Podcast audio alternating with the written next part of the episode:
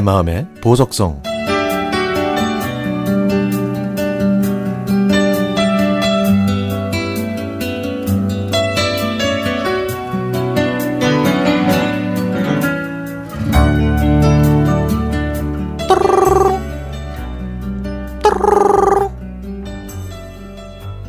지방에서 일하는 남편한테 전화가 왔습니다. 그런데 남편은 다짜고짜 화내지 말라는 얘기를 하더라고요. 순간 가슴이 철렁하면서 그 짧은 순간에 정말 수많은 생각이 들었습니다. 또 뭔데? 아유, 진짜. 무슨 사고 쳤어? 하면서 저도 모르게 큰 소리를 쳤습니다. 그동안 남편은 사업이 여러 번 실패해서 지방에서 사업하고 있었거든요. 정적이 잠시 흐르고 남편이 담담한 목소리로 말했습니다. 암이래. 그 말을 듣고 제 몸은 굳어졌습니다. 믿기지도 않았고 아무 생각도 나질 않더군요. 저는 먼저 아들한테 전화하고 남편이 입원해 있는 충북대 병원으로 갔습니다. 초췌한 모습으로 1층 로비에서 퇴원 수속을 밟고 있는 남편을 보는 것만으로는 도대체 어떤 상태인지 알 수는 없었지만 암 초기이길 바라며 제 마음을 안정시켰죠. 퇴원 수속을 마치고 짐을 챙겨서 서울로 향했습니다. 오는 도중에 여러 대학병원에 전화해서 지금 당장 입원이 가능한 병원을 알아봤지만 모두 한 달 정도는 걸린다고 했습니다. 그러다가 일주일 후에 입원이 가능하다는 병원을 찾아서 힘들게 예약을 했죠. 진료 당일 떨리는 마음으로 병원에 갔더니 의사는 긴 시간 동안 아무 말 없이 사진만 보고 있다가 입을 뗐습니다.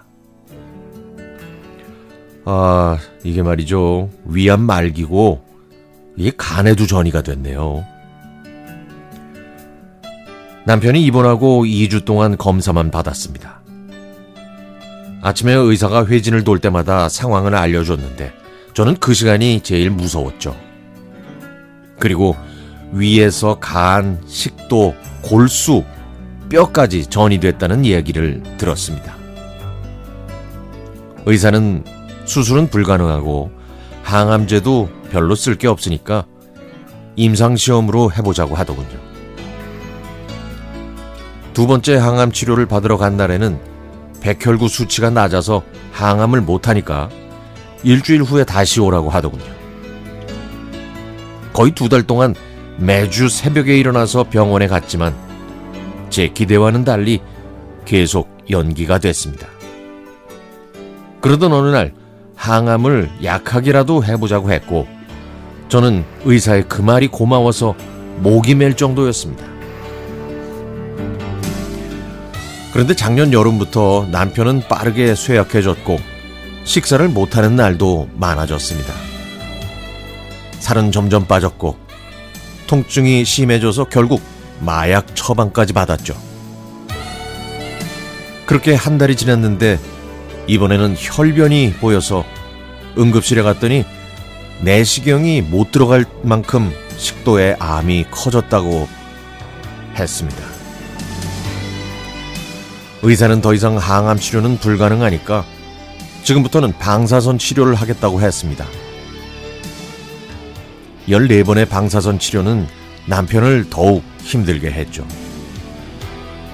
방사선 치료가 끝나면 차도가 있을 것이라는 희망을 품었었지만 암은 계속 진행되고 있었습니다. 그날 밤 하루 종일 병원에서 방사선 치료에 시달린 남편은 새벽까지 고통과 싸우고 있었습니다. 그 모습을 보고 저도 모르게 참았던 눈물이 쏟아졌죠. 그러면서 남편에게 왜 이렇게 될 때까지 참았냐고 원망했습니다. 결국 통증약을 복용한 남편은 지쳐서 잠이 들었죠. 곤히 자고 있는 남편을 보고 있으니까 이제 곧 완쾌해서 훌훌 털고 일어날 것만 같습니다.